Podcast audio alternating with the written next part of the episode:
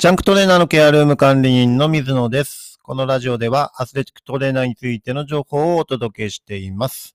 今回16回目です。トレーナーとして活動するには遅すぎることはないというテーマでお話ししていきたいと思います。はい。えっ、と、自分自身がね、実際に、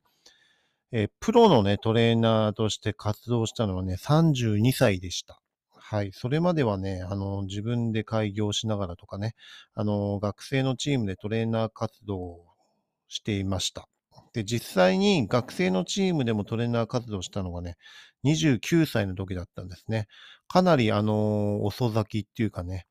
あの、当時はね、自分で、えっ、と、高校卒業して、まあ、高校の時に大きなね、ヘルニアの怪我で、えーもうプレイヤーとしてはちょっと無理だなと思って、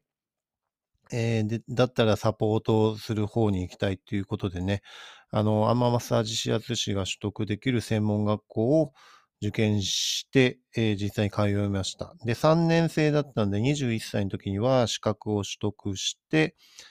えーという形ですね。で、治療院に入りました。で、トレーナーとして、そのスポーツ現場で活動したいとは思っていたんですけど、もうコネクションもないし、どうやって情報を得るのかっていうのもわかんなかったですね。あの、自分の時代はインターネットなんてまだまだ全然ない時代だったし、携帯すら、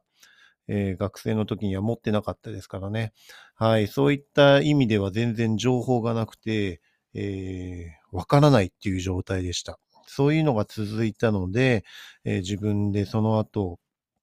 治療院に勤めたり、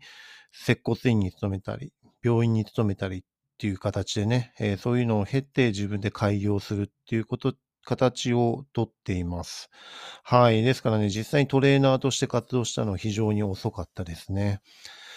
で、えー自分自身もそうなんですけど、あのートレーナーになるにはね、年齢関係ないですね。いつからでもトレーナーとして実際に現場で活動はできると思います。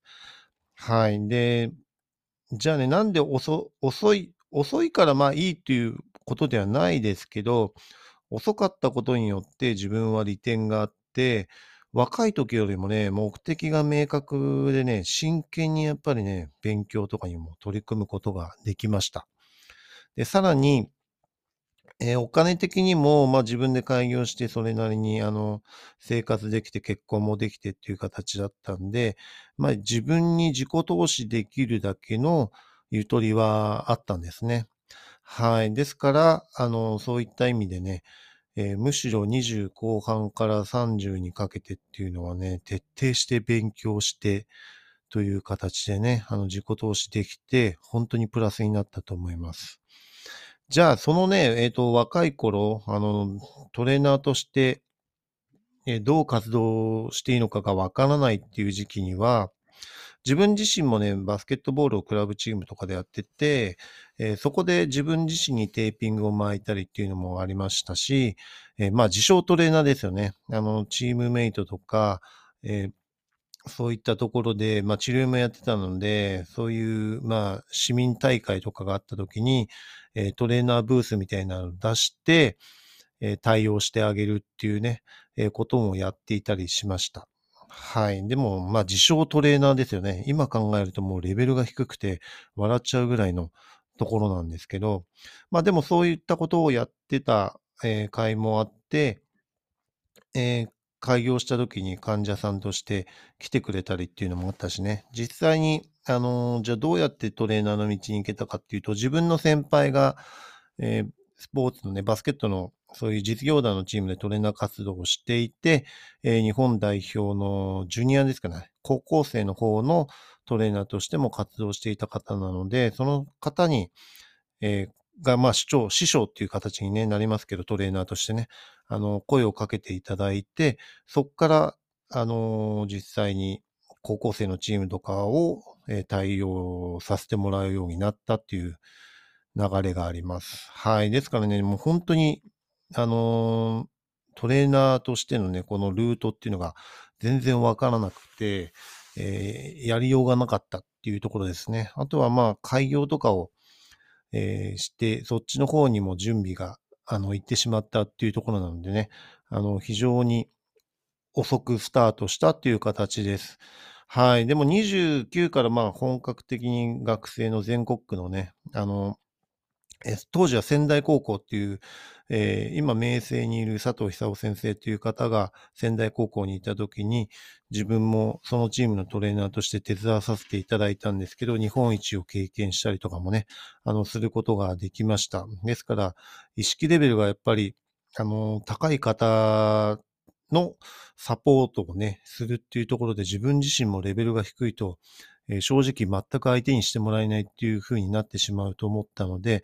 徹底して勉強してっていうところですよね。はい。そういうのが非常になんか良かったなと思いますし、じゃあ仮にね、その若い頃に自分で治療院とか病院行ったりとか、接骨院で働いたりとかね、開業してたっていうところが無駄かというと全然無駄じゃなくて、すべてがあの今のトレーナー経験としてね、プラスに働いています。はい。ですから、あの、時間がね、無駄だったっていうことは一切ないし、えー遅すぎることもないっていうところでね、自分自身は、あの、自分のスタイルで良かったなっていうふうに思っています。逆に若い頃だと、えーお金もなかったし、そういったところで、えー中途半端になっちゃってたのかなっていう気もしますしね。あの、人それぞれやっぱり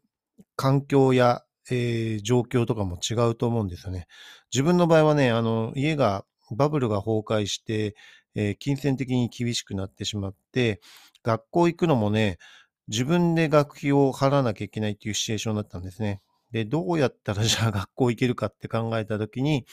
えー思いついたのが、新聞小学生、住み込みの新聞小学生をやることによって、新聞配達の奨学金ってお金を返さなくていいんですよ。で、住み込みで、えー学校の近くで、その時ヘルニアでね、電車の通勤がまずちょっと厳しいなというふうに思ってたのもあったんで、学校の近くの新聞配達のところに連絡したら、えー住み込みで大丈夫っていうことで、奨学金ももらって、入学金とかも全部自分で払ってという形です。ただし、新聞配達をしなければいけないし、あの、週休もしなきゃいけない、勧誘もしなきゃいけないっていう形でね、もう、あの、普通に働いてるのと同じ形で学校に行っていたので、えっ、と、学生時代の時にね、あの、トレーナーの勉強はもちろん、医医学的な勉強っていうのも、えー学校の授業しかやっぱりできなかったですね。ですからそういう意味ではちょっと遠回りしたっていうところもありますけど、もうこればっかりはね、自分の家の経済状況が悪いわけだから、で、自分でお金払って学校行かなきゃいけないっていうところだから、まあ仕方ないっていうことですよね。はい。でもしっかりと3年間新聞配達して、奨学金もらって、えー新聞の勧誘とかね、集金とかもやって、しかも、あの、東京のところで優秀小学生っていう形でね、表彰されたりもしました。それで、ハワイ旅行とかにも連れてってもらって、非常にいい経験もしたっていうね、自分の人生のベースっていうかね、土台をその新聞配達のところで学ばしてもらったっていうのは大きなプラスになったと思います。はい。ですから学生時代の時にね、そういう医療系のところで働きたい、働いたりね、あの、そういうところでスポーツ現場とか行ければよかったんですけど、全くそういう経験ができなかったっていうところで、すべてが、あの、他の人よりも遅くなってしまいましたが、29から始めて10年間、10年経たなかったか、38の時に日本、目指していた日本代表のえトレーナーをやることができたので、まあ、およそ9年、まあ、10年とかそこら辺で自分の目標としていたところには到達できたので、えーまあ、まあまあまあ時間はかかったものの、えー自分自身の目指していたところにたどり着いたっていうところは、えー結果的に良かったなと思っています。ですからね、あの、人それぞれいろんなえー方向があると思うのでね、決してそのトレーナーとして活動するっていうのはね、遅すぎることはないっていうことですね。自分自身今、えー51歳になりましたけど、普通に現場で働いていますし、もう一つトレーナー、今プロチームで働いてますけど、もう一人のトレーナーの方は63歳ですからね、今。はい、それでも現役で毎日現場で対応していますのでね、全然遅すぎることはないですよと思います。ですから本当にね、あの、